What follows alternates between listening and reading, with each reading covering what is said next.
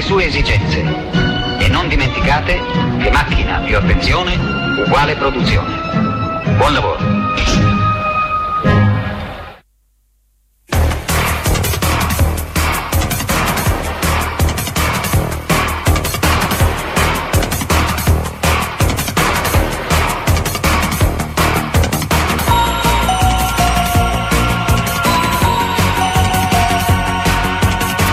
Alle 21 in punto, anzi ora alle 21.01 siamo tornati in onda dopo un bel periodo di assenza, questa è la nella presa e siamo sempre dalle frequenze di radio Onda Rossa 87.9 in modulazione di frequenza a Roma e provincia, Onda Rossa in DAB a Terni.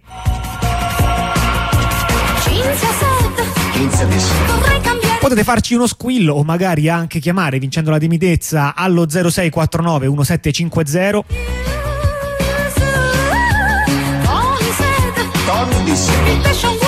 Oggi è domenica 14 gennaio e infatti è proprio domenica alle 21 che va uh, in onda all'idea della presa, una trasmissione che parla di minuzie tecnologiche uh, prendendole molto molto molto sul serio. E lo facciamo più o meno una domenica sì e una no, poi eravamo diventati più assidui, le avevamo fatte tutte, ma poi... Abbiamo deciso di farci le vacanze lunghe. Cioè, va detto, 24 dicembre, 31 dicembre, se vi aspettavate che noi fossimo in onda, la, la colpa è vostra e non nostra. Beh, però il 7 potevamo volendo. Il 7 avremmo potuto, invece. Però era quasi la befana. Era quasi la befana, sì. Indigestione da zuccheri. Esatto.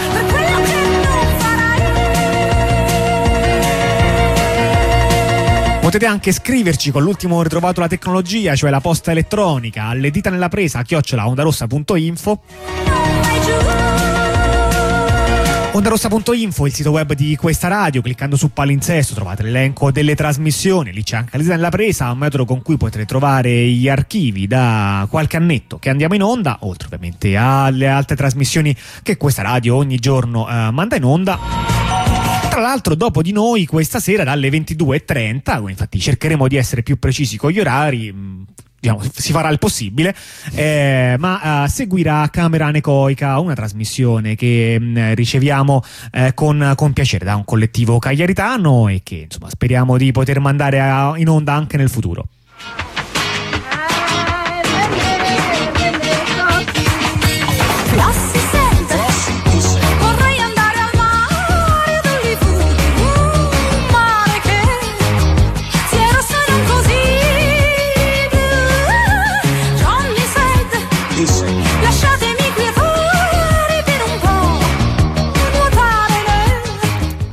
Senti, prima in presentazione parlavo di come ehm, nella presa parla di eh, minuzie e però le prende molto molto sul serio e eh, direi che il primo argomento di cui parleremo non fa eccezione. No, è una cosa perfettamente trascurabile.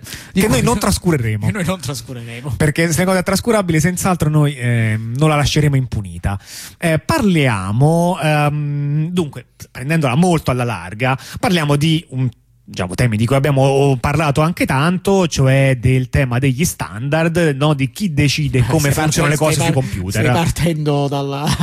Sì, questa è nella tassonomia, no? Cioè ci sono gli standard, poi ci sono gli standard del web, che sono alcuni degli standard. Eh, sono gli standard multimediali che girano sul web. Multimediali, bravo, vedo che sei entrato nel terzo millennio già da qualche mese. Eh, però possiamo andare subito all'argomento. No, infatti, infatti. Eh, gli standard del web per un periodo sono andati molto lenti, li gestiva il V3C, il World Wide Web Consortium, ehm, e eh, diciamo hanno avuto una loro evoluzione. Eh. Per esempio, se guardiamo guardiamo lo standard HTML, forse uno dei più importanti. Tu, dai, senso, facciamo, mm, so, se, se, vuoi dire pubblicamente tu l'HTML, da quale versione lo conosci? Tu qual è la prima che hai visto? Non, so, non, non si chiede l'età a, a, a, diciamo ai signori e alle signore, però. Diciamo 3, dai. Da HTML 3. Ecco, per esempio, io sono arrivato che già c'era la 4. No? Però, ecco, diciamo però ce ne passiamo poi... un po' d'anni io e te. Sì, sì. ecco, non ci passiamo un anno. Ehm, la 5 è uscita fuori, che sarà stato uh, eh, 10-15 anni fa. L'altro ieri praticamente. Eh, sì, ma nel senso, diciamo, in tutto ciò, diciamo, tra la 4 e la 5 sono passati, mi sarei potuto preparare questo fatto, non l'ho fatto, ma uh, più di 10 anni secondo sì, me. Tra la 3 e la 4 ma forse non così tanto. Visto che, visto che stai facendo la memoria storica, tra la 4 e la 5 si è passato il bordello bordello. Certo, cioè sì, il certo. fatto che l'HTML, diciamo, fino alla versione 4 era chiaramente difettivo di tutta una serie di cose che la gente eh, voleva, tra virgolette, fruire via web sì. e, e, che non erano implementate nell'HTML e quindi diciamo ci si appoggiava a tutta una serie di cose esterne. Poi... Che dici? Dobbiamo dirlo che è l'HTML o possiamo continuare così parlando con, uh, solamente con i nostri potremmo simili intro- ancora per molto? Potremmo introdurre la, qualche altra sigla per spiegare questa sigla.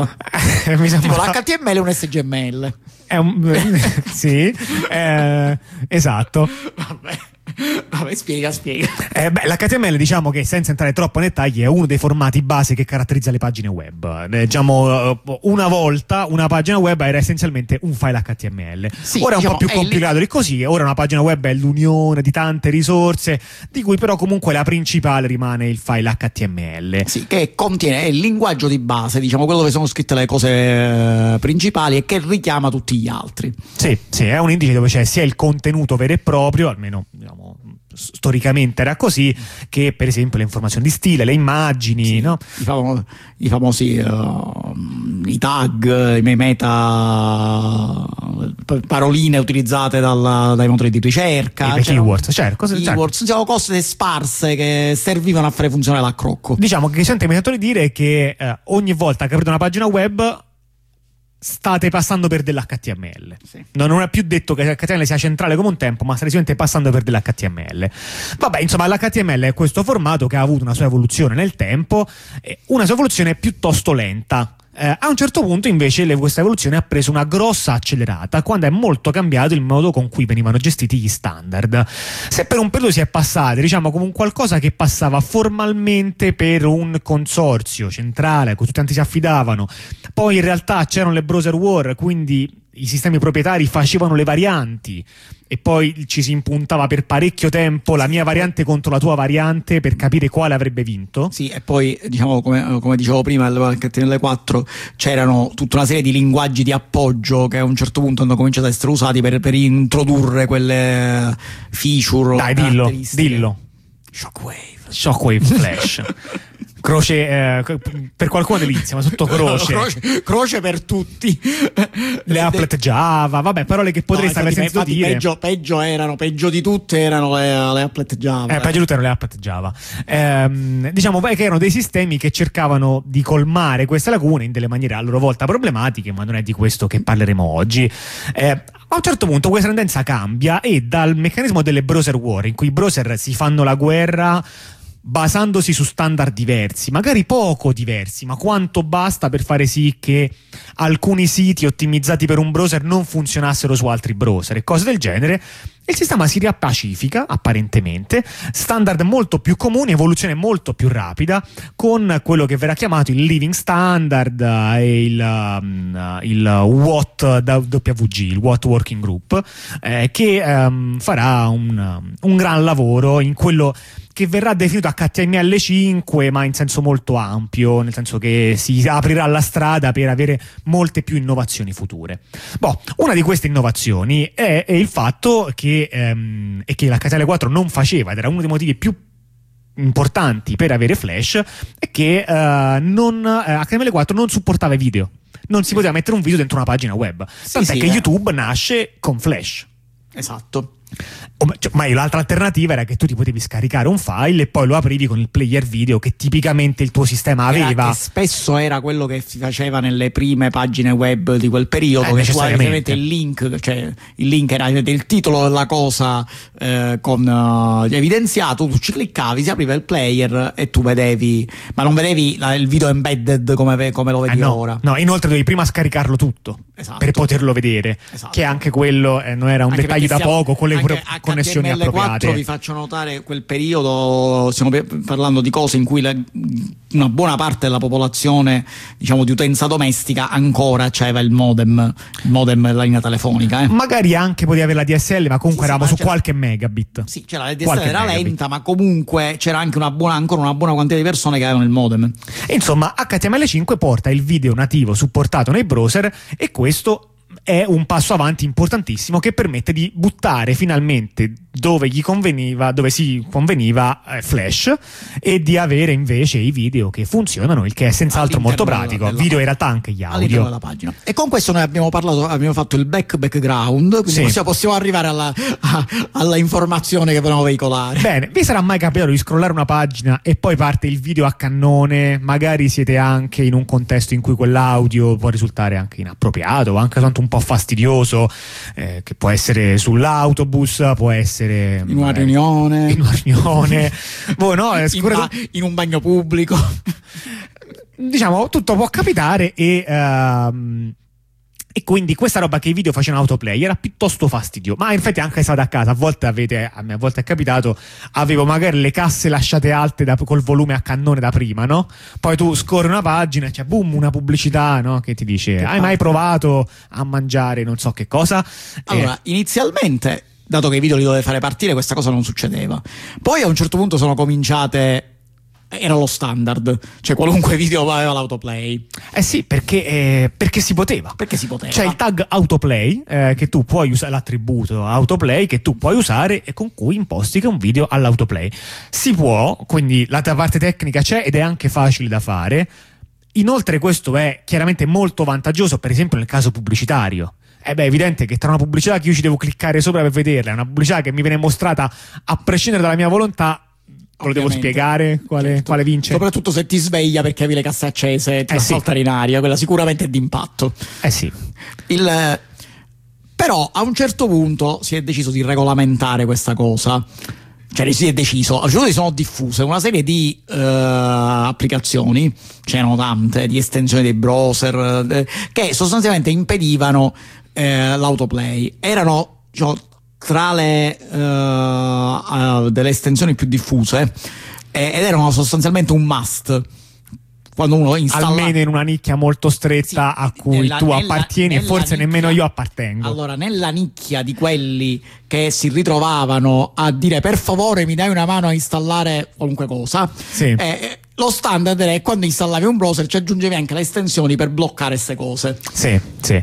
Eh, beh, diciamo, poi nel caso della pubblicità, ovviamente, no, lì è il blocco della pubblicità, eh, questo è sicuramente. Era, faceva parte sempre di questo pacchetto di estensioni che, che, che, che quando tu installavi un browser tipicamente ti dicevano ah mi fai provare Mozilla Firefox quello, quello che c'era in quel periodo come browser sì. eh, diciamo di, di tendenza eh, che gliene installavi e a che ci c'eri gli installavi tutte queste sì, altre diciamo cose. che sicuramente risultava essere tra le poche cose in cui ehm, l'approccio di passare un miliardo di ore davanti al computer per fare delle personalizzazioni in effetti qualcuno riusciva a capire perché oltre alla persona nerd specifica esatto. che andava a fare queste cose lì qualcuno diceva ah però in effetti questa è carina il resto delle cose cose sono Magari stupidaggini no. vostre. Sì.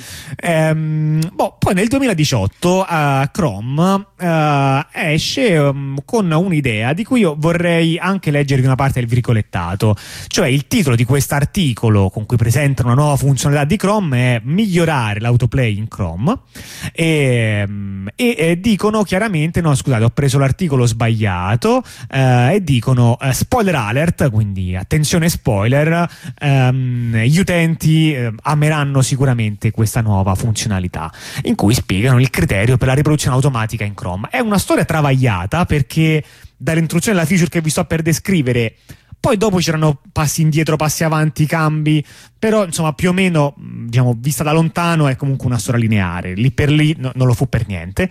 Eh, che cos'è che dicono? Dicono basta con l'autoplay, proibiamo l'autoplay.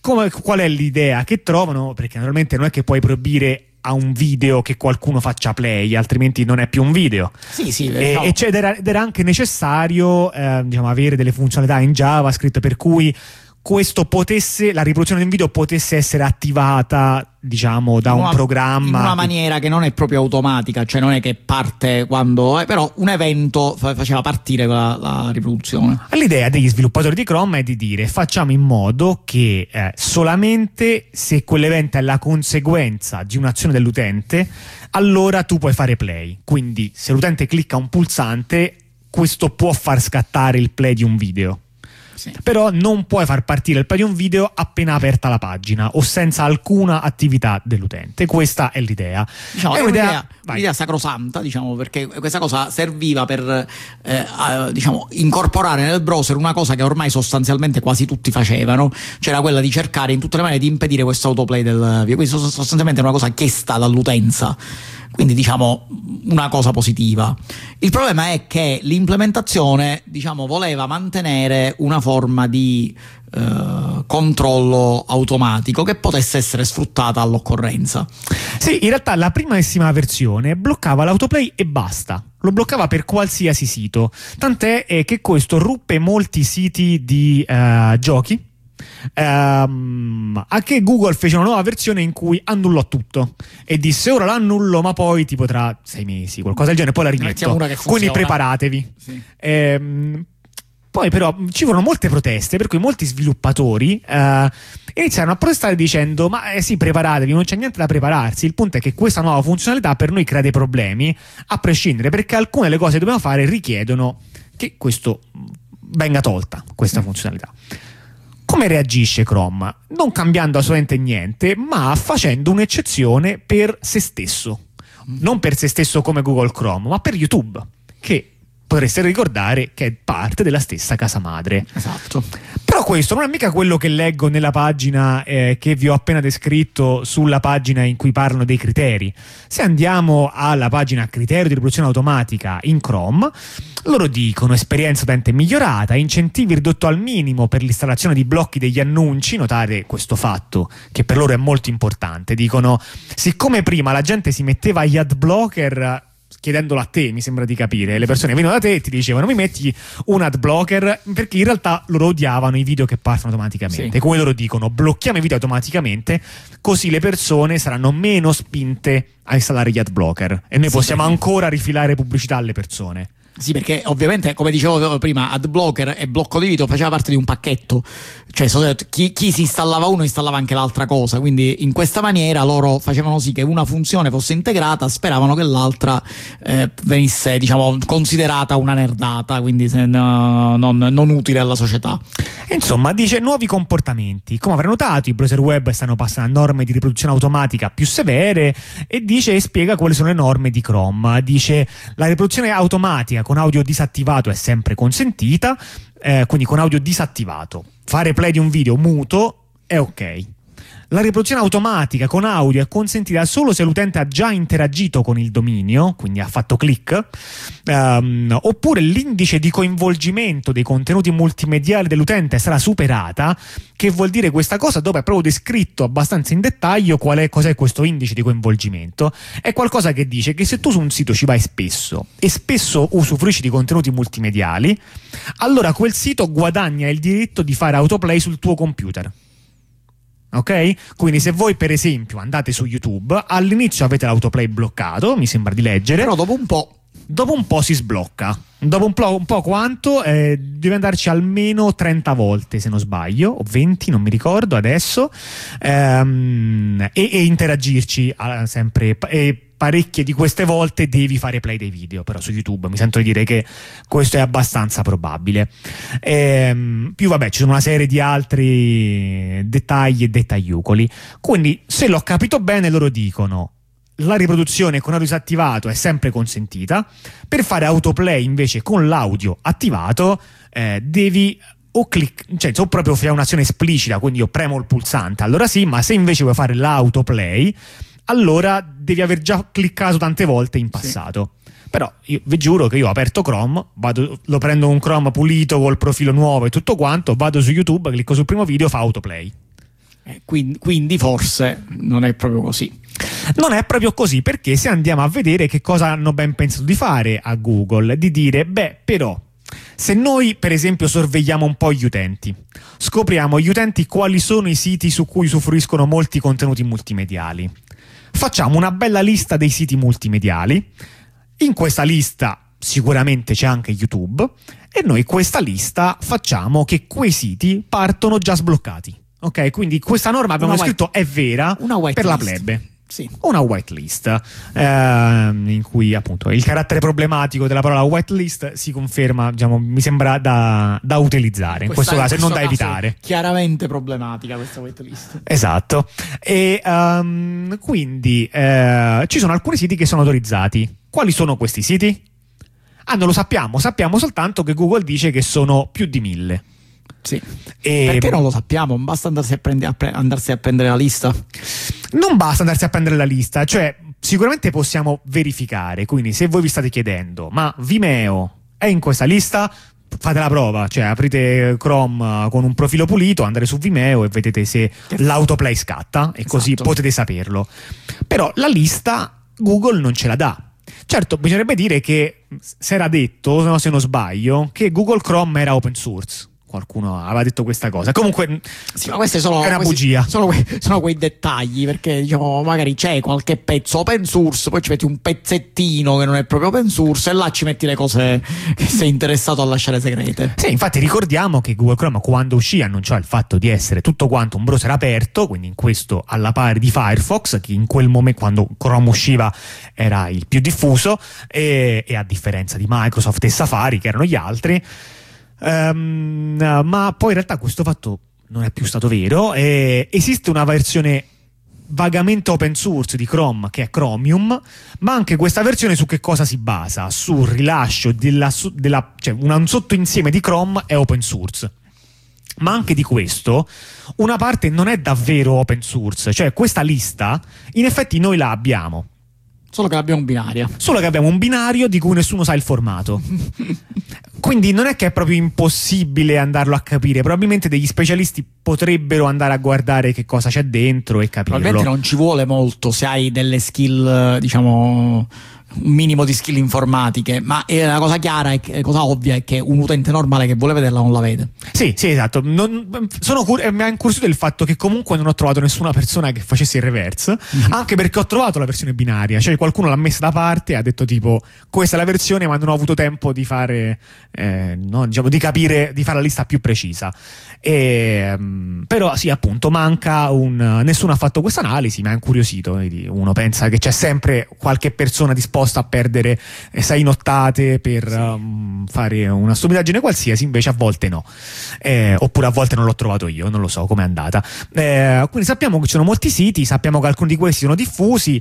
Ed è comunque bizzarro il fatto che Google non ti dica chi è nella lista dell'autoplay e quindi per esempio per un gestore di siti quel gestore di siti non abbia un modo di verificare immediato se è in quella lista. Cioè, certo, è vero che basta aprire il browser per controllare, però ad ogni versione devi controllare se ci sei ancora o se sì, ci sei no, entrato. Certo, non, non è certo una prova diretta, ecco fare la prova ogni volta non è la stessa cosa di poter vedere se sei o non sei in una lista. In questo, per esempio, a Safari eh, sembrano essere più, uh, più, aperti, nonostante Safari, il browser di Apple, sia assolutamente proprietario, um, però in realtà c'è, uh, c'è la lista di uh, siti eh, che hanno l'autoplay. È una lista molto corta, sono beh, saranno 20.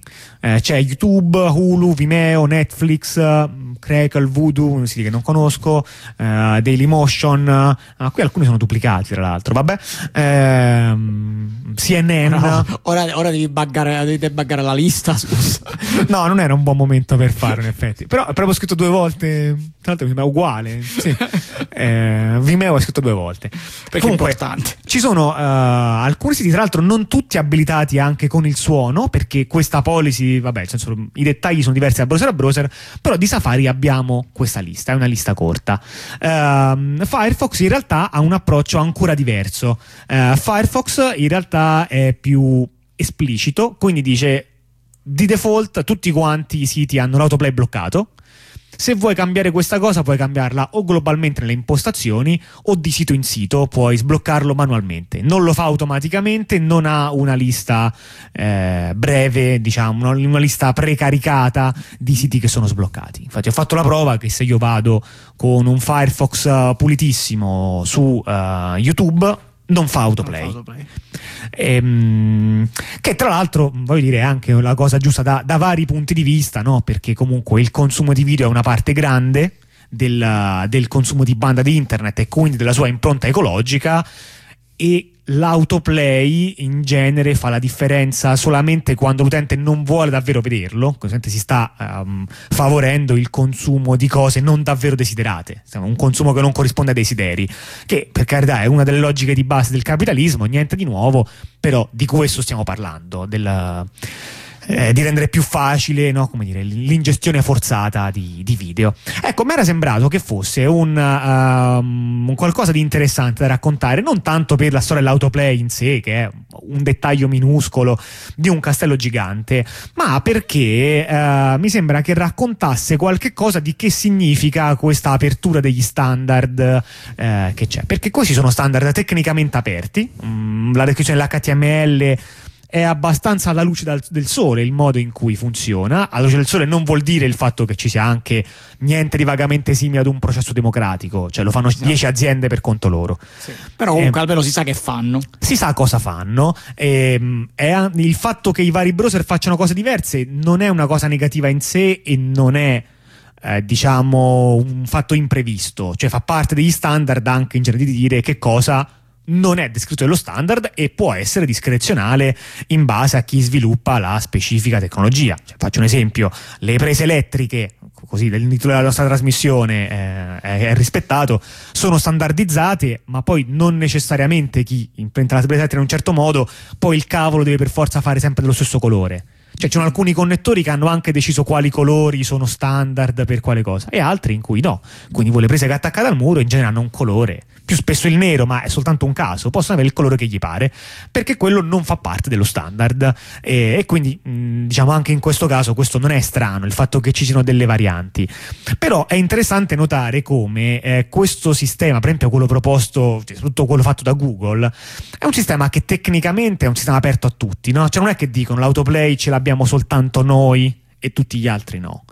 Dicono l'autoplay ce l'hanno i siti più utilizzati, per tutti quanti i siti noi calcoliamo questo indice che si basa sulle interazioni per capire quanto un utente davvero vuole avere l'autoplay su un sito in modo da offrirgli un'esperienza più mh, adatta no? alle sue esigenze.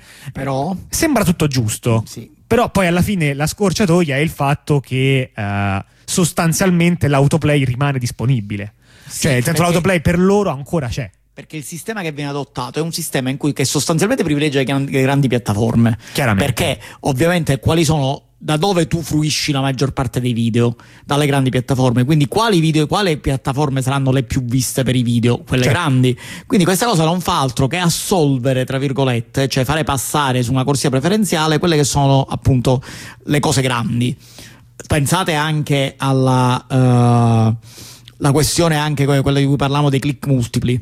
Ovviamente se stai parlando di una grande, grande piattaforma di uh, diffusione video, è normale che prima o poi raggiungi le 30 cliccate. Eh certo. Cioè, non è, cioè, è sicuro. È una stagione Netflix, eh?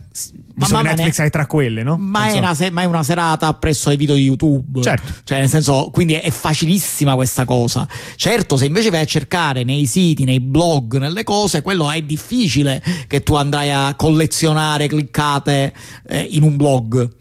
A meno che non sei proprio fissato sui contenuti che manda quel blog. Eh sì, in questo è particolarmente interessante no? la lista di Safari, che è l'unica di cui disponiamo, quindi commento quella e non quella di Google Chrome, che include contenuti, mi sembra, solamente o in lingua inglese, principalmente dal Nord America, oppure piattaforme che diciamo dovrei definire universali o non specificamente inglesi, anche se poi sono comunque aziende eh, nordamericane, sì. tipo Netflix, YouTube, eccetera. Cioè, m- m- qui non c'è nemmeno Corriere.it, ok? Che sì. comunque non definirei come un piccolo blog. Sì, okay. ne- nemmeno loro ci sono perché non sono abbastanza grandi, perché ovviamente c'è un, no, un perché fattore... questo è il classico sistema che sostanzialmente è un filtro passa alto, cioè fa in modo che chi è enorme sia, abbia una scorciatoia rispetto a tutto il resto. Esattamente, eh, il tutto oltretutto gestito in maniera eh, abbastanza opaca, tanto che lo stesso articolo che descrive i loro criteri in realtà non descrive davvero i loro criteri, descrive soltanto un sottoinsieme dei loro criteri. Va bene, con, uh, con questo la, la ramanzina uh, odierna è arrivata ad un buon punto e noi andiamo ad uno stacco musicale. Eh, noi un po' per via delle vacanze di Natale e un po' per uh, banale dimenticanza mancanza, nell'ultima puntata che abbiamo fatto, non abbiamo reso il giusto omaggio a Shem McGowan e quindi con un certo ritardo rimediamo oggi.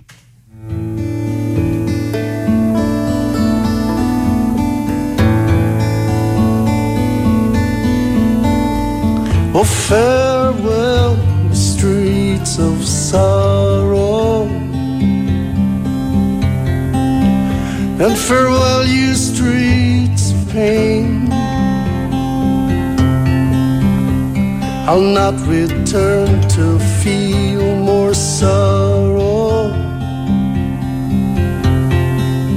nor to see more young men slain. Through the last six years, I've lived through terror. And in the darkened streets, the pain how I long to find some solace. In my mind, I curse the strain. So farewell, you streets of sorrow. And farewell, you streets of pain. No, I'll not return to feel more sorrow, nor to see more young men slain.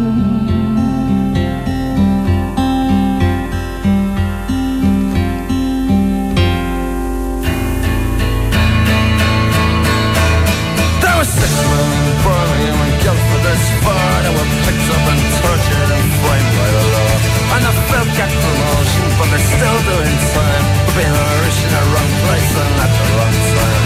In Ireland they put you away in the maze. In England they keep you for some grand days. God help you if ever you can on these shores.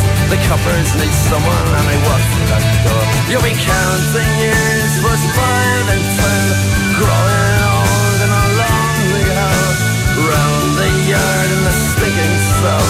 From war curse on the judges, the covers and screws. Who torture the innocent, wrongly accused. For a price of promotion and justice to throw Might a judge be the judges when they write down his hell You'll be counting years, verse five and ten Growing old in a lonely hell. Round the yard in a lousy soul.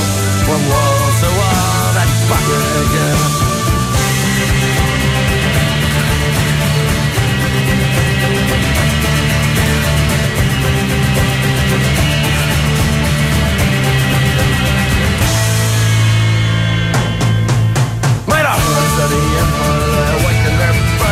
I they the sins over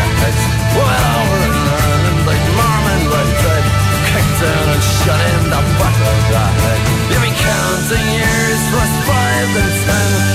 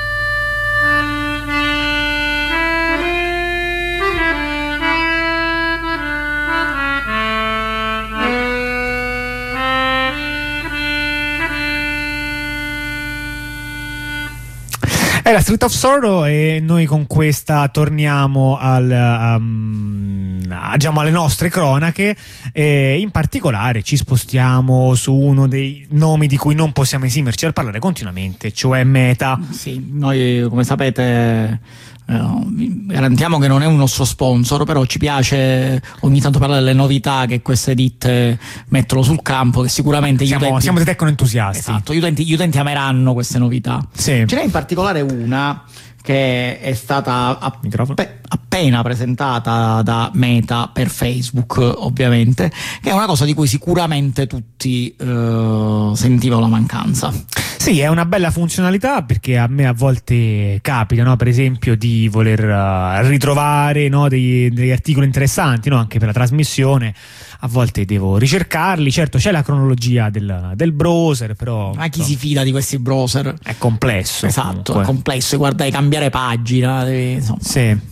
Invece Facebook hanno pensato bene di fare una, una link history, cioè una cronologia dei link. Che voi ovviamente... Che è la stessa cosa?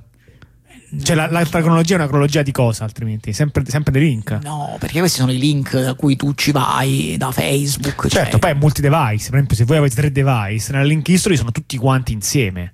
Sì, mentre sì. altrimenti li avreste separati. Quindi dici, ah, mo- sì, però questo ci ho ceduto dall'altro dispositivo. È un modo per mantenere la memoria di quello che, uh, che fate. Che sembra una cosa bella. Ma è, bella, è bella sicuramente perché così voi non vi scordate quali link avete guardato anche per caso, anche tappando a caso. E, e, e, Facebook sa perfettamente dove siete andati e cosa avete guardato. Quindi è una strategia, sapete quando si chiama strategia win-win. Sì, e esatto. Tutti e esatto. due hanno un vantaggio. Ora, l'ascoltatore o l'ascoltatrice disattenta potrebbero obiettare: ma eh, noi abbiamo sempre sospettato che Facebook si tenesse tutti i link su cui abbiamo cliccato, cioè si terrà anche informazioni molto più microscopiche, quindi qual è la novità? Da questo punto di vista. E qui notiamo che eh, la differenza no, tra un bug e una feature eh, non, non, è stata ancora colta del tutto, se questo è, è, l'equivoco. Perché ricordiamoci che voi potreste obiettare al tracciamento, no? Meta ha introdotto vari schemi. Potreste, potreste dirgli no, io non voglio che mi eh, mettete i cookie che poi si ricordano di dove eh, sono tutti i metadati tutti i metadati appunto ma questo non è un metadato. Questa è una feature. Questo è un dato. Questo cioè, è un dato perché tu ci accedi, lo vedi, quello è, è l'elenco. È come se dici no, non voglio che tu ti ricordi l'elenco dei miei amici. Ma e come faccio allora? No? Senso, tu su Facebook l'elenco dei amici deve persistere. È chiaro che quello Facebook lo deve tenere. Quella è una feature fondamentale. Quindi, no, come se un sistema di chat voi non gli permettete di tenere i messaggi. E, e poi come fai allora a mandarli? E, e, e, qui vedete che qui avviene no, questa, una furbata non da poco. Siccome loro hanno trasformato una feature di sorveglianza, cioè una caratteristica di sorveglianza, in una caratteristica che suppostamente l'utente dovrebbe desiderare, allora loro la possono tenere e questo non c'entra niente con il tracciamento. E soprattutto comunque, anche se fosse un tracciamento diverso, cioè nel senso una cosa è che tu uh, gli dai l'autorizzazione per controllare questa eh, per controllare appunto uh, i link che fai dal uh, appunto cliccando semplicemente. Un'altra cosa è che abiliti o disabiliti la link history sono due cose separate. Ora la link history è disabilitabile, non è che non è disabilitabile, quindi voi in teoria potete toglierla. Tuttavia è il classico principio, io ti aggiungo questa cosa, te la presento come feature e la metto attivata di default. Poi se vuoi la togli. Questo fa sì che l'utente cioè, partendo da un, da un, Facebook neutro, l'utente che vuole non farsi tracciare dovrà disabilitare una cosa in più. Beh, ehm, non male, una, una, buona mossa. Del resto, comunque, Facebook uh, o Meta o come cavolo si chiamano hanno fatto varie mosse no, per diciamo conciliare gli interessi degli utenti nella privacy e dargli il giusto peso anche economicamente. No? Quindi dire, vabbè, se vi interessa, allora quanto vi interessa uh, esattamente? No? Come da um, famoso spot del, della SIP, forse. Um, ma ehm, E infatti hanno eh, fatto questa cosa che viene chiamata no, il, pay per, il payer ok, no? in cui ti chiedono, beh, se non vuoi essere tracciato, allora devi pagare. Ok? Quindi uh, c'è essenzialmente una tassa sulla privacy. È una... Sì, è una era diciamo la risposta che in realtà noi abbiamo visto non solo sì. su Facebook, ma su un sacco di altre eh, piattaforme, giornali in primis, sì. e che ti, ti, ti dicevano è una forma di aggiramento sostanzialmente del requisito del GDPR. Se tu non vuoi, io ti detto, io sono costretto a chiederti se vuoi essere tracciato. Se tu mi dici di no, però riconoscimi qualcosa. Esatto, quindi ti dicono se mi paghi non ti traccio. Um, questa storia, secondo noi, ma eh, io credo secondo chiunque, fa acqua da tutte le parti, perché se io ho il diritto a non essere tracciato, come si spiega che per avere questo diritto devo pagare? Allora in che senso ho un diritto? Allora questa è soltanto una merce che io uh, posso comprare. Uh, Um, stessa posizione ha avuto la uh, Non of Your Business, una uh, ehm, ONG, qualcosa del genere, uh, diciamo di sì. austriaca. Sì, un centro per i diritti digitali, diciamo che varie volte abbiamo nominato in trasmissione e che insomma, ha fatto appunto un reclamo GDPR contro, nello specifico contro Meta, quindi anche se Meta non è stata l'unica azienda a fare questo, ehm, l'hanno chiarito. E loro diciamo hanno sottolineato il, il concetto della inalienabilità del, del diritto eh, e dei diritti fondamentali, perché questo è stato usato proprio nel, diciamo, nel testo della legge, si dice che quei diritti sono inalienabili e quindi non si capisce come sia possibile che un'azienda possa dire che tu o li paghi o non ce li hai. Eh, vedremo come andrà. Sicuramente c'è da augurarsi che, insomma, che, che, abbia, che venga data ragione alla non of your business, anche perché mi immagino che poi a catena questo in entrambi i versi, però c'è da dirlo, eh, si riverserà sugli altri siti. Cioè, sostanzialmente, se qualsiasi sito può dire che uh, è vero che è obbligata a rispettare il GDPR, ma magari lo può fare tanto a pagamento, non è nemmeno chiaro qual è il prezzo. Sì, cioè, sì, se ogni sito può dettare il prezzo per il GDPR, è chiaro che il GDPR non vale più niente. Tra l'altro, tra l'altro questa cosa, questa cosa noi ne avevamo parlato anche a trasmissione anni fa, quando com- sono cominciate a spuntare questo tipo di paywall. Ehm, è una cosa diciamo eh, sostanzialmente mai vista perché quello che, eh, quello che, viene proposto è che un servizio venga dato a pagamento se viene, fatto nel rispetto della, dei, dei, regolamenti europei. E il che ovviamente non può essere, cioè regolamento europeo è una legge, eh, la legge, cioè, non puoi dire ok ti, ti, rispetto la legge se mi paghi, no, non funziona questa cosa, è chiaro che c'è un, una falla, la falla finora è stata sostanzialmente tollerata perché la maggior parte degli utenti semplicemente non fa niente, clicca ok, punto, si fa tracciare, tanto diciamo, la statistica dava che hanno presentato quelli di Noi B eh, era appunto che circa il 99,9% degli utenti accetta il tracciamento piuttosto che il pagamento a fronte di una quantità di utenti che vorrebbe la pubblicità personalizzata che oscilla tra il 3 e il 10%. Quindi sostanzialmente la assurda maggioranza degli utenti non vorrebbe essere tracciato, ma comunque acconsente perché, eh, perché non pagherebbe. Perché non vuole pagare. Sì, eh, insomma vediamo come, come, andrà questa storia, lo vedremo nel futuro e nel frattempo invece ci spostiamo completamente di coordinate e andiamo, eh, meglio, teniamo un piede di qua e un piede di là. Parliamo della Cina e parliamo del, eh, beh, penso sia un, un luogo comune, eh, ma è vero, il fatto che internet in Cina è pesantemente censurato, l'accesso con l'internet fuori la Cina è molto molto controllato, ciò nonostante la Cina non non si è assolutamente tirata fuori da internet, um, è riuscita in effetti uh, a fare qualche cosa di davvero difficile, cioè di avere una internet comunque sufficientemente funzionale perché sia un, un motore economico forte, ma sufficientemente censurata perché non sia una minaccia al, uh, al regime.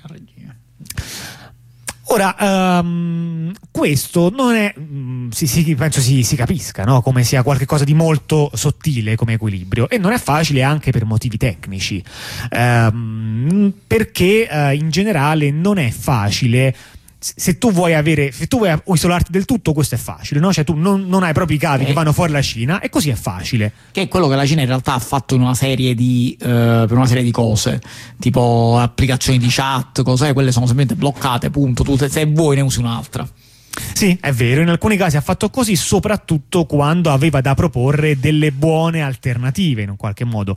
Con buone intendo dire qualcosa che fosse credibile e che funzionasse sufficientemente. Però eh, non sempre questo, questo, è possibile e eh, il caso eh, in questione è quello di GitHub. Che cos'è GitHub? GitHub è un sito eh, di proprietà della Microsoft ormai forse dire che è un sito è molto limitativo per, per, la dimensione che ha, per l'importanza che ha.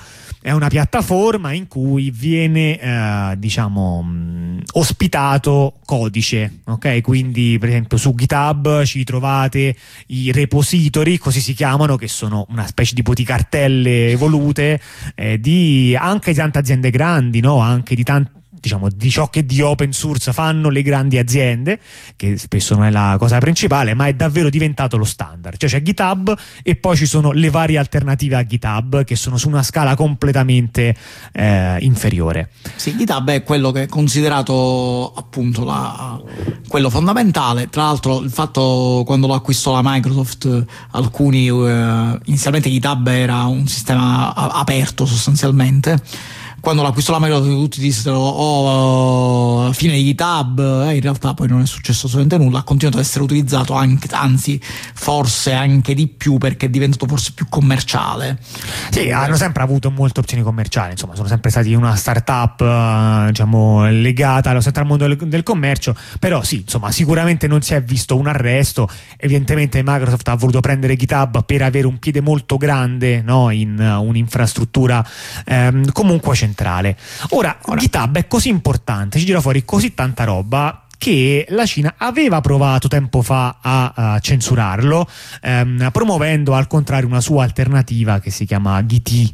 Ehm, ma questa operazione non funzionò assolutamente eh, perché si schierarono contro questa decisione dei mh, grossi nomi delle aziende informatiche cinesi. Adesso sì, perché, non ricordo perché, chi. Perché GitHub, tra l'altro, essendo il software contenuto là in gran parte open source, è anche utile per imparare come fonte di ispirazione, come, cioè, se non proprio perché ti serve il codice, cioè ti scarichi il codice. Che spesso è proprio il caso. Che spesso è proprio il caso. Cioè, c'è una, una, una marea questo... di cose che funzionano scaricando codice da GitHub. Esatto. Questo, diciamo, è il classico problema delle piattaforme che, il cui successo dipende dalla massa della piattaforma stessa. Cioè, eh, GitHub funziona bene non perché è meglio di altre piattaforme, ma perché su GitHub c'è praticamente tutto.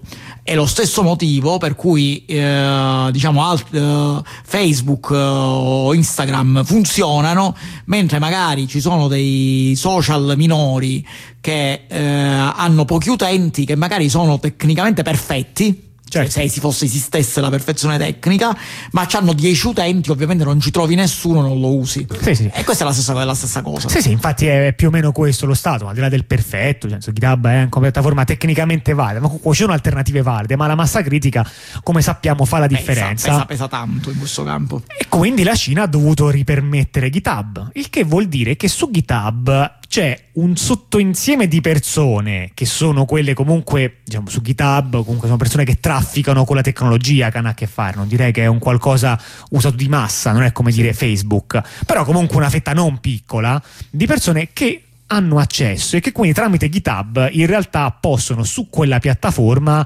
anche evadere la censura Certo, perché GitHub è, uno, è, una piattaforma che ospita codice sorgente. Codice sorgente significa file. Ora, file, se sono fa- file di codice tipo in C o in PHP, o file di testo, file di testo, o pagina HTML, cioè, senso... Tra l'altro non è nemmeno un caso raro, ci sono molti mh, mm, gruppi, non è una cosa strana avere eh, delle, magari dei repository su GitHub che sono solo testo. No, per esempio ci sono molti repository che vengono usati per fare documentazione, liste di cose o anche no, il contenuto di un sito.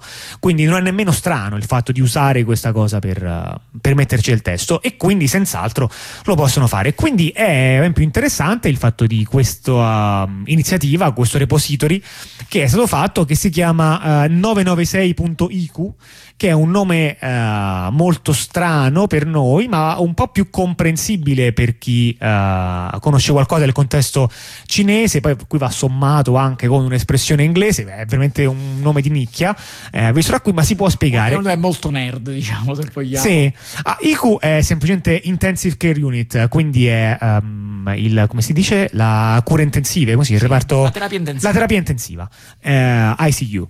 Um, invece 996 eh, è invece questo qui è un termine eh, cinese, cioè 996 e 995 eh, vogliono dire questo. Cioè 996 vuol dire lavorare dalle 9 alle 9, ov- ovvero dalle 9 alle 21, eh, per 6 giorni la settimana, ovvero 72 ore la settimana questa che, non è schiavitù, diciamo come non è come schiavitù, lo considereremmo noi. No, no, è una pratica incoraggiata dal, dal, governo cinese e da alcune grandi aziende, molto popolare anche nel mondo del, dell'informatica. Quindi non una pratica solamente relegata, non che questo la renderebbe migliore, eh, al mondo diciamo, dei lavori meno qualificati, in cui in genere si è soliti collocare le pratiche diciamo, più vessatorie sul lavoro. Più diciamo, di nuovo, non è che invece in quel caso sarebbe meglio, ma qui in realtà si tratta di una pratica di cui, uh, che viene accollata ai colletti bianchi sostanzialmente. Sì, che spesso non è obbligatoria, ma è, spesso non è obbligatoria. Ma è, diciamo, grandemente spinta, ecco. Sì, in genere in una, eh, si, cioè, nelle aziende che promuovono il 996 non è che poi devi lavorare 72 ore, Però ma quello che dicono fai. è che è difficile pensare che ne lavori meno di 60. Sì. Questo in genere è quello che dicono. E in genere questo, ecco, perché 996 ICU? Eh, cioè perché, ok, una, una è la pratica lavorativa, una è la terapia intensiva e questo pare che sia una battuta amara. È un gioco di parole, cioè una battuta, una battuta che se tu lavori dalle 9 alle 9 per 6 giorni alla settimana finisci in terapia intensiva. Sì, la, l'espressione fa, penso faccia rima in, in cinese. Sì, esatto. e, ehm, no, e, diciamo, e, e, quindi è, una, uh, è un sito su cui denunci, si denunciano le pesanti condizioni di lavoro nel, anche nel mondo dell'informatica eh, della Cina. GitHub in realtà è diventato importante anche per qualcos'altro, eh, proprio per questa sua fatto che è un po' sempre aperto, eh, cioè nessuno blocca GitHub eh, e quindi se nessuno blocca GitHub a chi è che potrebbe interessare? Abbiamo parlato di chi vuole evadere la censura, ma eh, le persone che vivono in Cina non sono le sole a soffrire eh, le, le, maglie della censura, eh, soffrono molto le maglie della censura anche i software ehm, che entità arbitrarie chiamano malware, ehm, ovvero com'è che funzionano i malware? In tanti modi, possono usare in tanti modi, però è un classico che spesso i malware non che, che, cos'è un malware? Un malware è un software che fa delle cose che tendenzialmente non vi piacciono, ok? Ora, siccome i malware tendono ad avere comunque delle forme di riconoscimento, degli antivirus, uh, cose del genere, eh, diciamo i malware devono sempre sfuggire all'attenzione di chi stesse sorvegliando, per esempio, di un filtro che sui messaggi, sugli allegati ad un'email o sui file caricati su una cartella condivisa con un drive, con cose del genere, può andare a ricercare se ci sono dei virus. Quindi devono non farsi notare. Per non farsi notare conviene che il malware sia piccolino piccolino, perché una cosa piccola si nasconde meglio, mentre se io ci devo mettere un malware molto grande si nasconde peggio.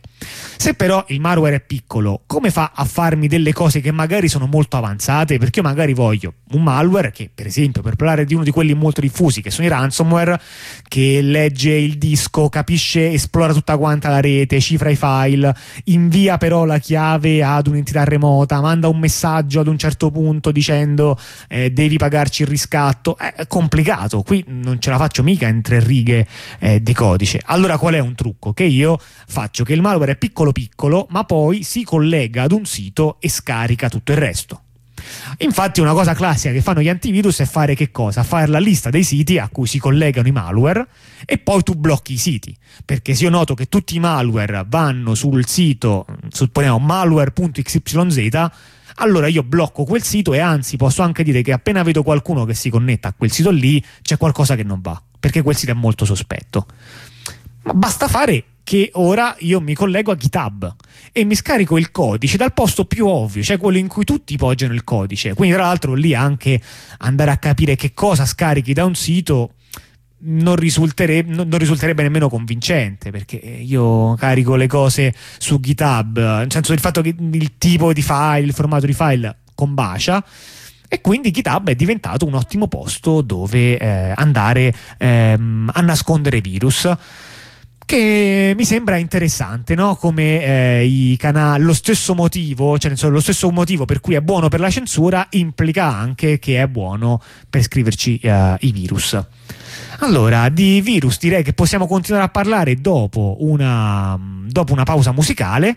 E, mm, sì, dai, rimaniamo qui, parleremo di uh, virus, minacce e uh, di um, grandi democrazie del Medio Oriente.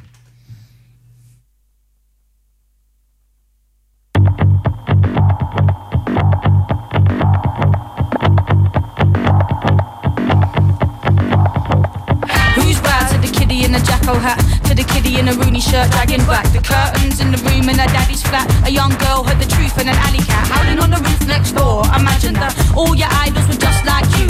Nothing's beyond you. Do what you want to do if you feel that it wants you to. Look, true never meant nothing more than it means right now, and everything's fake. But you and your deepest reaches, keeping secrets, know what it takes to make a meaning mean something. I'm moving through a space that some can't see. I know this space exists. So do you if your heart beats the oldest groove. Life is huge, but we have shrunk it, we've made it small. We used to walk tall, but who cares? Like we're having a ball. Yeah. Them things you don't show, I can see. Them things you don't say, speak to me. Them things you hide ain't hiding. No firm ground, but we ain't sliding. Them things that haunt you, let them be. That thing you weep for,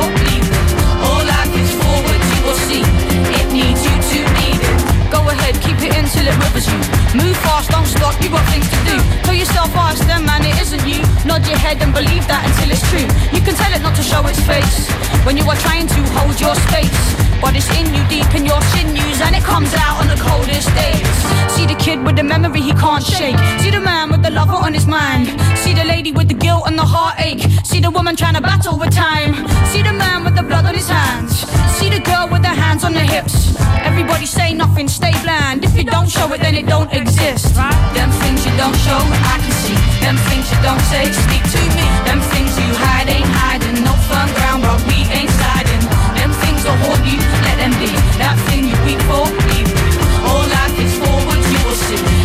yours when you're ready to receive it. You're so focused on finding the differences, you ignore the bonds that bind us. Got my hand on my heart when the rhythm hits. It's looking for us but can't find us. In the valley of vanity viciousness, full schedules and empty containers. We're kissing the coshes that cripple us, enjoying the baseness. Mm, Do it your way and I'll find you ridiculous. Pick apart your behavior. Their scorn ignites what inhibits us, and then we hate ourselves, and our fear pickles us. Sitting in jars cause it's safer. Some of us are happy to live with it, but some of us know it's against our nature. Them things you don't show, I can see. Them things you don't say, speak to me. Them things you hide ain't hiding. No firm ground, but we ain't sliding. Them things will haunt you, let them be. That thing you weep for, leave me. All life is forward, you will see. It's yours when you're ready to receive it.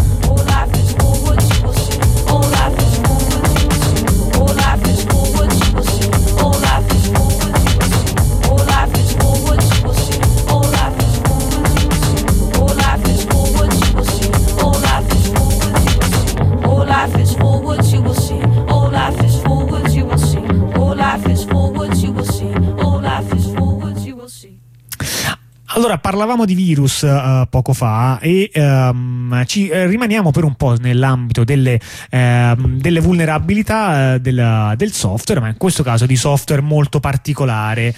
Sì, perché parliamo di uh, gli apparecchi medici impiantabili per fare un esempio, quello di cui parliamo principalmente, i pacemaker. Ma in realtà questa cosa non riguarda solo i pacemaker, riguarda anche eh, tipo le pompe per l'insulina sì. e tutte le cose impiantabili che servono per dosare un farmaco o per eh, fare qualche cosa di fisiologico, di regolazione fisiologica dell'organismo.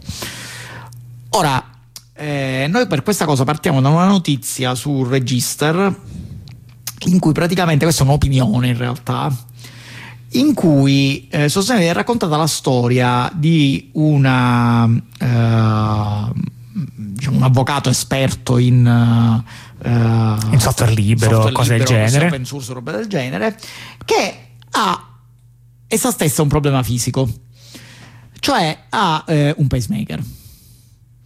Allora, eh, a questa, questa, signora sostanzialmente si è, è, successo che a un certo punto per un periodo ha avuto il uh, battito irregolare e ha dovuto appunto diciamo, i medici hanno dovuto pigliare delle decisioni uh, su co- come trattare questo battito irregolare.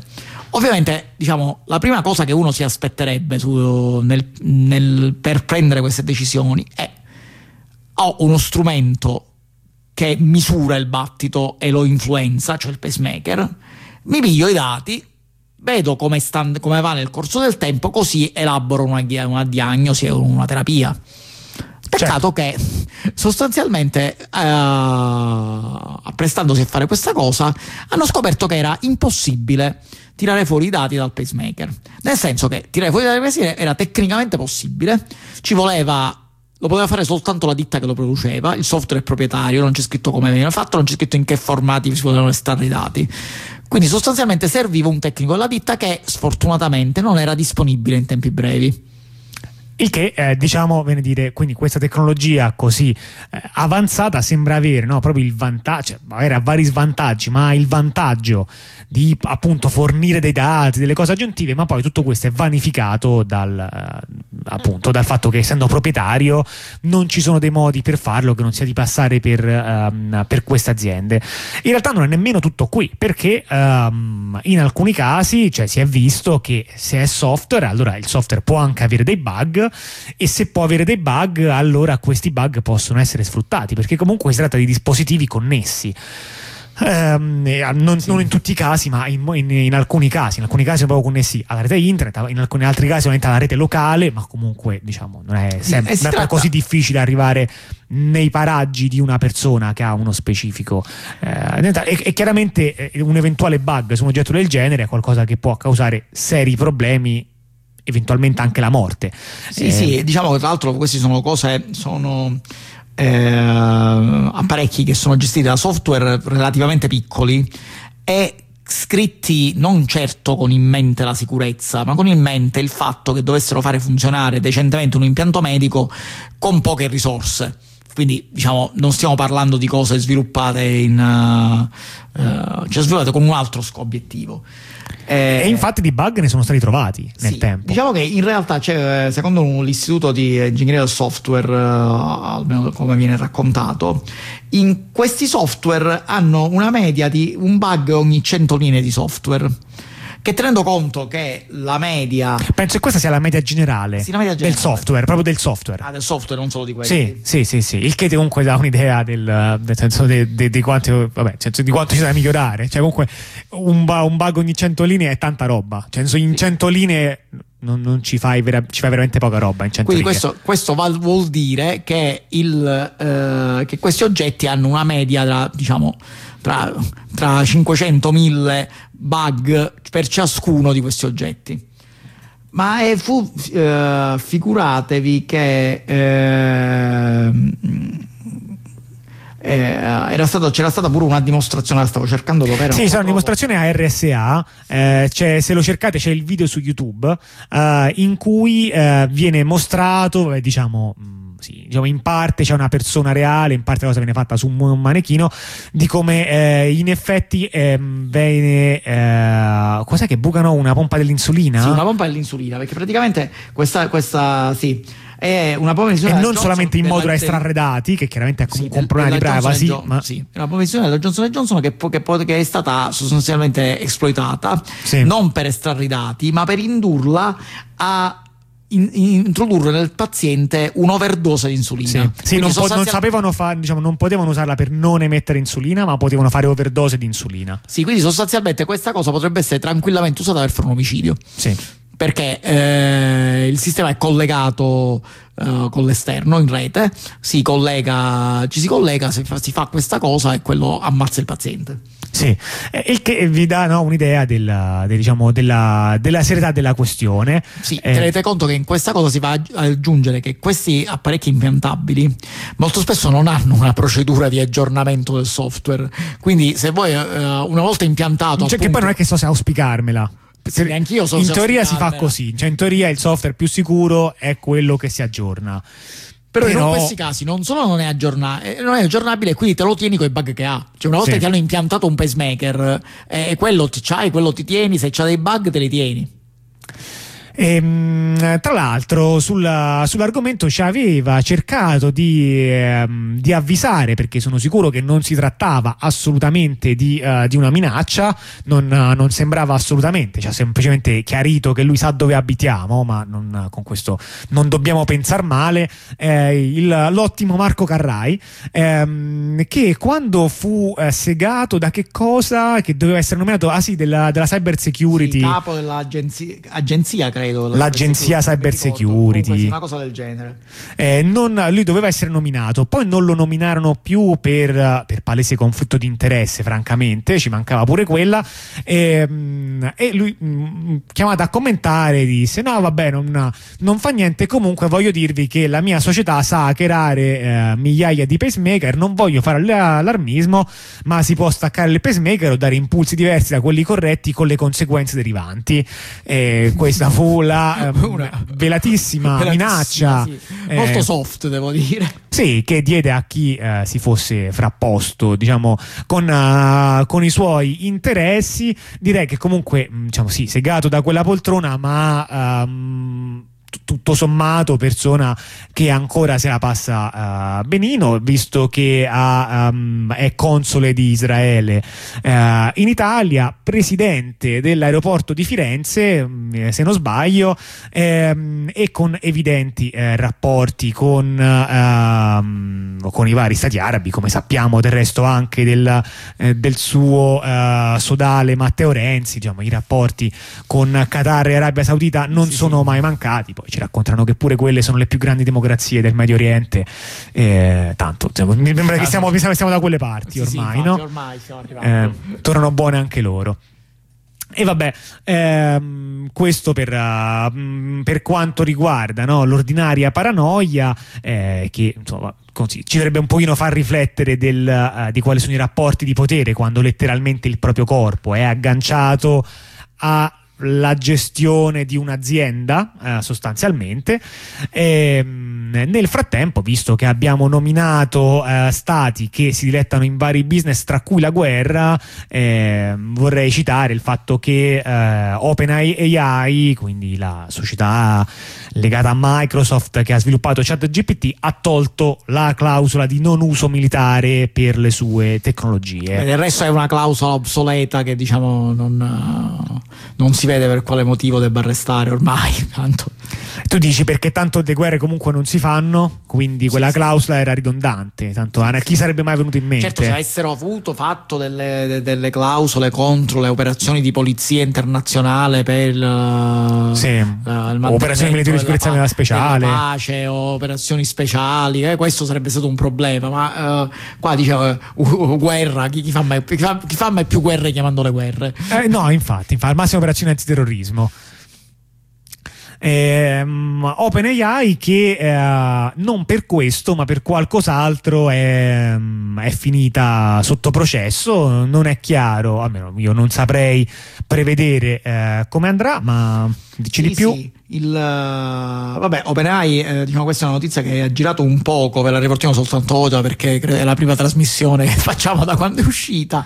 Eh, che negli Stati Uniti una serie di quotidiani, tra cui il New York, New York Times, ma in realtà una serie di sigle di fornitori di informazione sostanzialmente, hanno eh, eh, denunciato OpenAI AI e anche in realtà eh, tutta una serie di altri motori di eh, intelligenza artificiale eh, sostanzialmente per uso illegittimo delle informazioni eh, contenute nei loro articoli. Perché in realtà eh, dato che i motori di intelligenza artificiale vanno addestrati questi sono stati addestrati diciamo con tutto quello che capitava a tiro e tra tutto quello che capitava a tiro una grossa quota erano gli articoli di giornale praticamente. Gli articoli di giornale che eh, sostanzialmente venivano utilizzati, almeno secondo eh, le ditte che sviluppano i motori di intelligenza artificiale, eh, nell'ambito della disciplina del fair use, cioè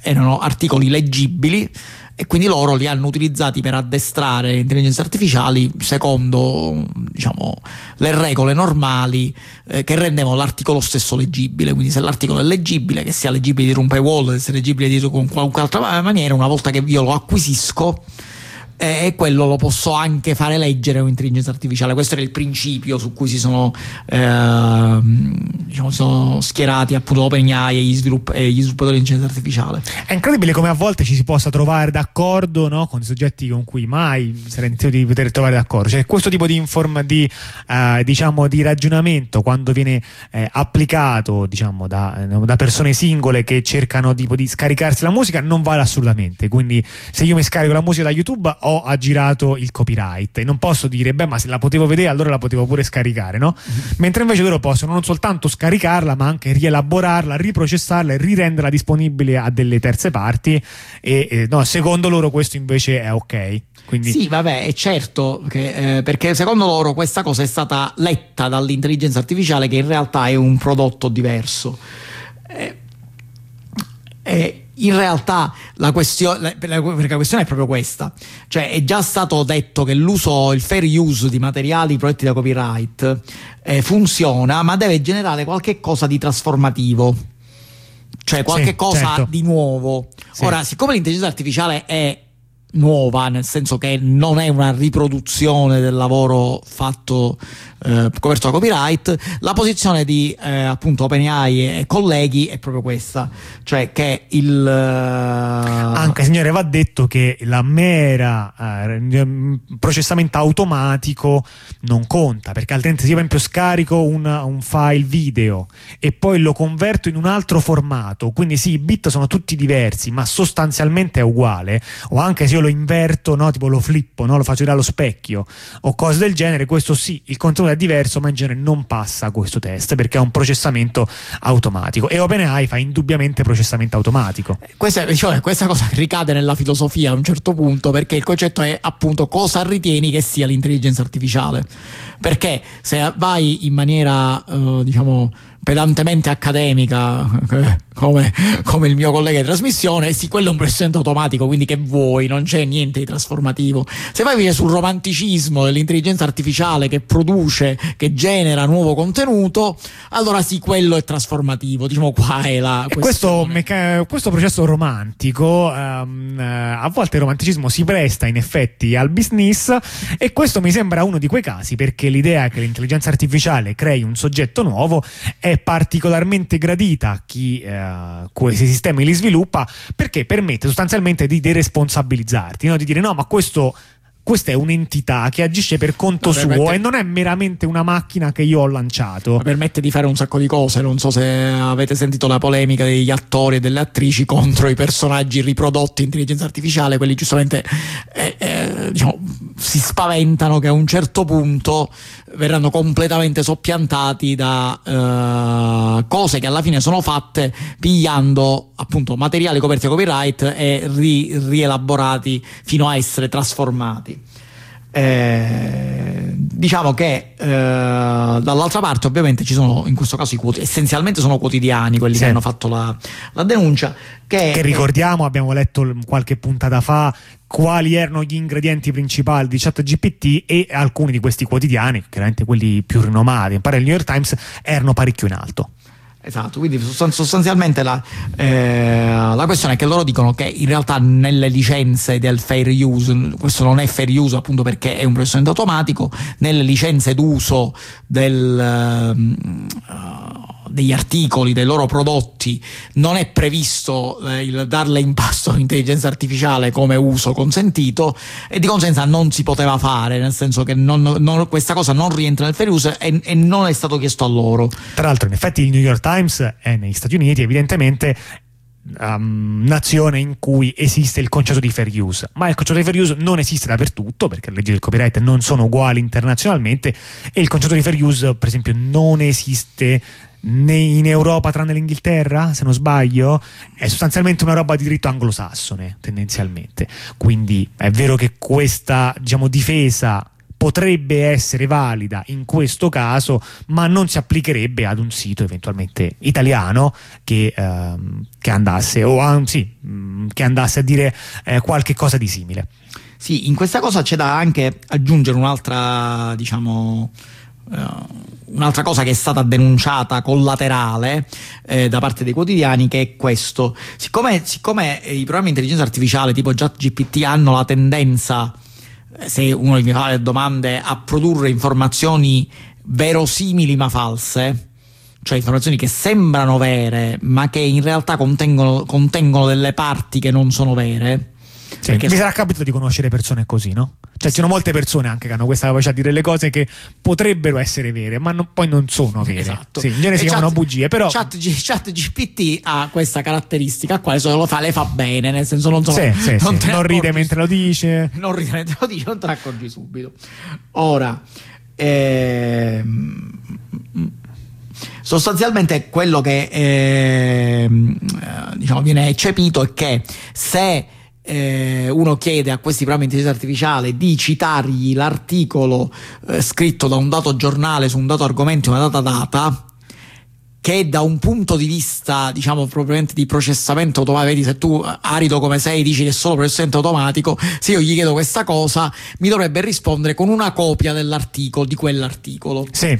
In realtà, siccome c'è di più, sì. è quello su cui eh, diciamo assomiglia di più ad un, alunno, ad un, alunno, interrogato. Se ho capito esatto, bene, dove più ad un alunno interrogato, nel senso sì. che quello che, che, che viene fuori in buona parte assomiglia all'articolo. Sì, è un dato dodo. Però comunque ci sono delle parti che sono sbagliate. Questo fa sì sostanzialmente che l'utilizzo di queste piattaforme attribuisca, ed è questo quello di cui si lamentano i quotidiani, attribuisca ai giornalisti e ai loro quotidiani delle cose che in realtà non, sono mai, non, sono, non solo non sono state mai scritte, e questa è una cosa, ma anche che, che, non sono vere, quindi potrebbero contenere semplicemente notizie false.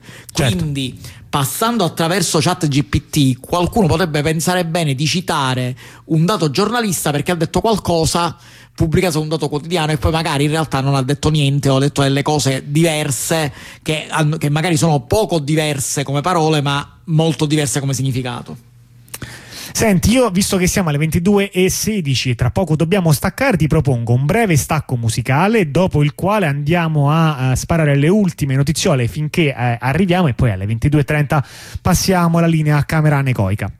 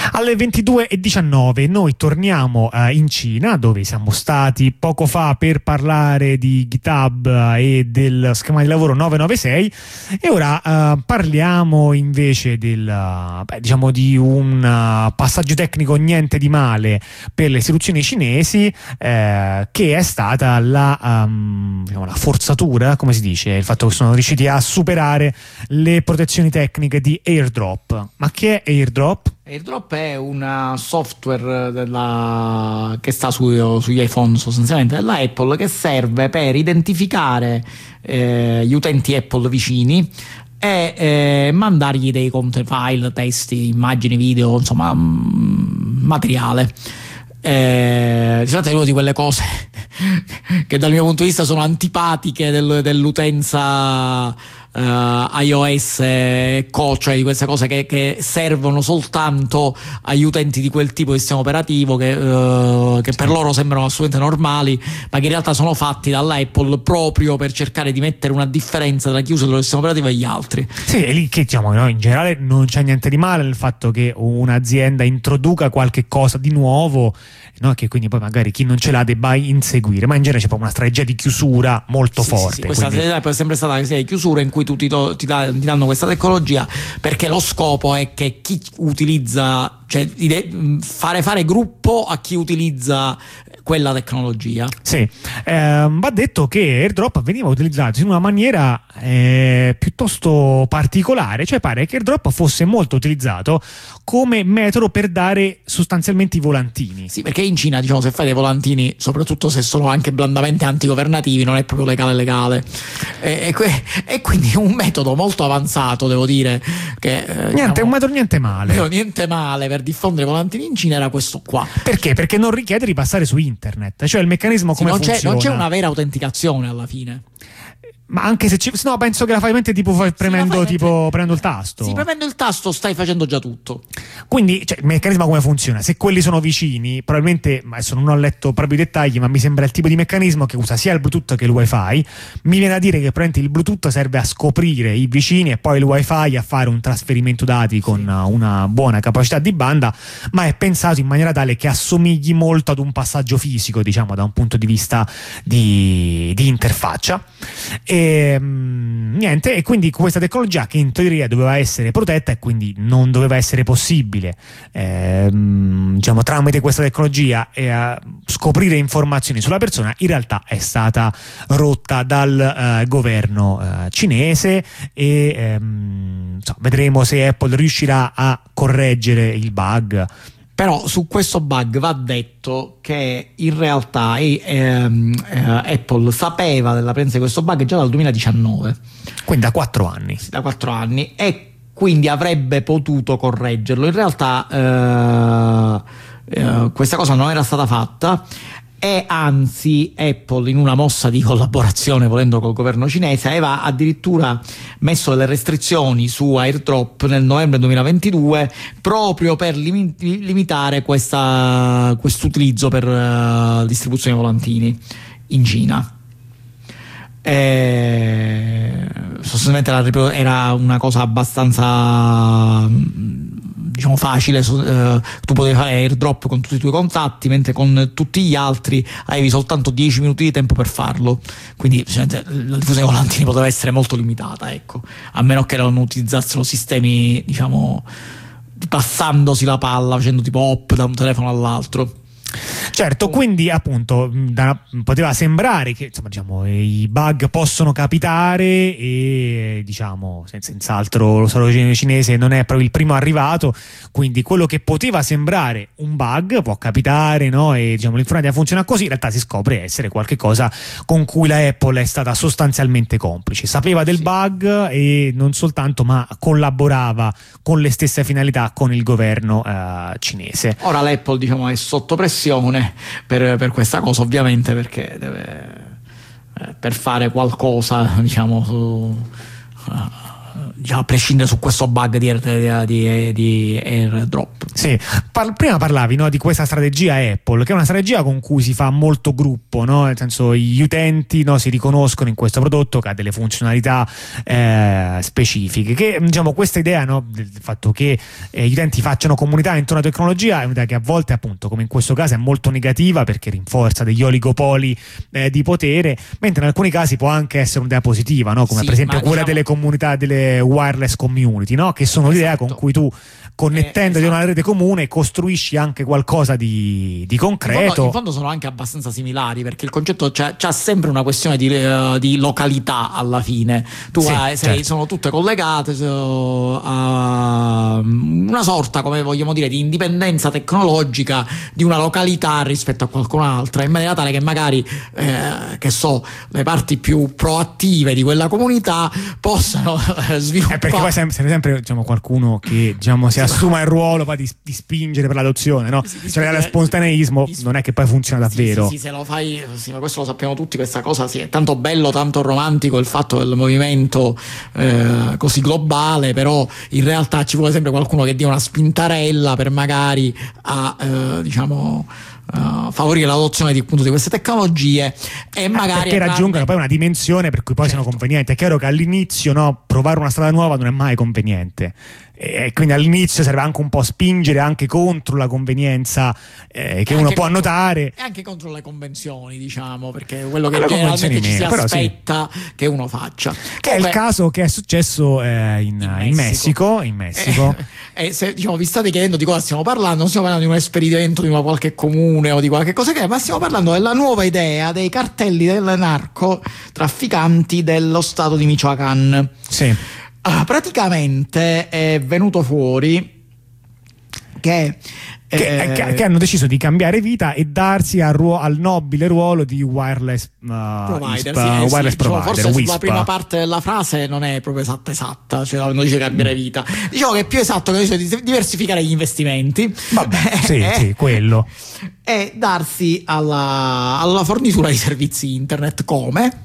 Sostanzialmente con la creazione di eh, reti antenne internet e reti diciamo locali che sì. poi insomma come si va hanno fatto un business plan hanno fatto hanno costruito sì, un'infrastruttura una cosa che se noi guardiamo assomiglia vagamente a vari progetti che ci sono stati di costruzione di reti indipendenti e questo l'hanno fatto veramente ovviamente ma l'hanno fatta funzionare loro l'hanno fatta funzionare come soldi, hanno fatto a farla funzionare con i soldi sì con i soldi ma soprattutto soldi, certo. hanno diciamo, però hanno anche guadagnato una fat... i soldi di chi?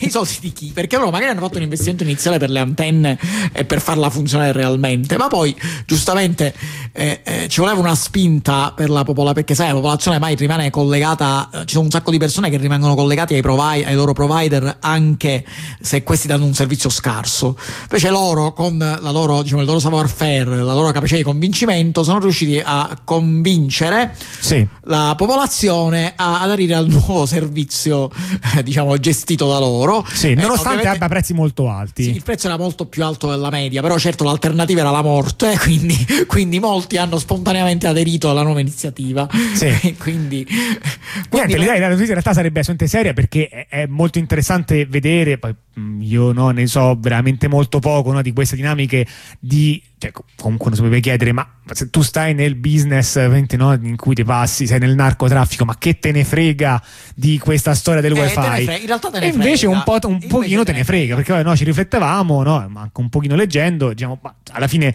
sì, ok, senso, se tu sei in grado di estorcere 25 dollari a testa appena la morte, fatti da 25 dollari, cioè è una rapina, eh, cioè, questo è il pizzo, tu vai, chiedi il pizzo, funziona, ma non è che poi dai il wifi, che te ne frega del wifi? Eh no, c'è una cosa in più, perché quello che sta succedendo in alcune zone, non solo del Messico, è che questi cartelli della, della droga, quello che cercano di ottenere non è eh, semplicemente il controllo eh, diciamo, economico, ma anche una sorta di controllo territoriale. E quindi l'entrare e costringere la gente a passare a dei servizi gestiti da loro, per esempio il servizio internet, che è quello di cui abbiamo parlato ora, ma in realtà questa cosa riguarda anche tutta una serie di altri eh, servizi, rende praticamente le zone dominate da questi cartelli come delle enclavi indipendenti in cui tutta la parte, diciamo, tutte le, le, le eh, cose di cui la popolazione ha bisogno sono alla fine in qualche modo dipendenti e quindi influenzabili o controllabili dai cartelli. Quindi questo è la, eh, la, eh, la, la diciamo, la vera notizia. Siamo in chiusura, abbiamo un minuto e quindi direi, se non hai commenti finali, di andare a dare i saluti, i riferimenti. Questa è l'azienda della presa, abbiamo parlato di tecnologia, lo facciamo domenica dalle 21 eh, eh, direi in poi, eh, lo faremo eh, con una certa probabilità anche domenica prossima, ma se anche così non fosse troverete eh, una replica. Ora eh, a seguire, dopo di noi, c'è Camera Anecoica, scriveteci alla della presa chiocciola ondarossa.info, rimanete in ascolto di Radio Onda Rossa 87.9 in modulazione di eh, frequenza. Dopo Camera Necoica si riparte eh, domattina con la rassegna stampa dalle ore 8 ciao ciao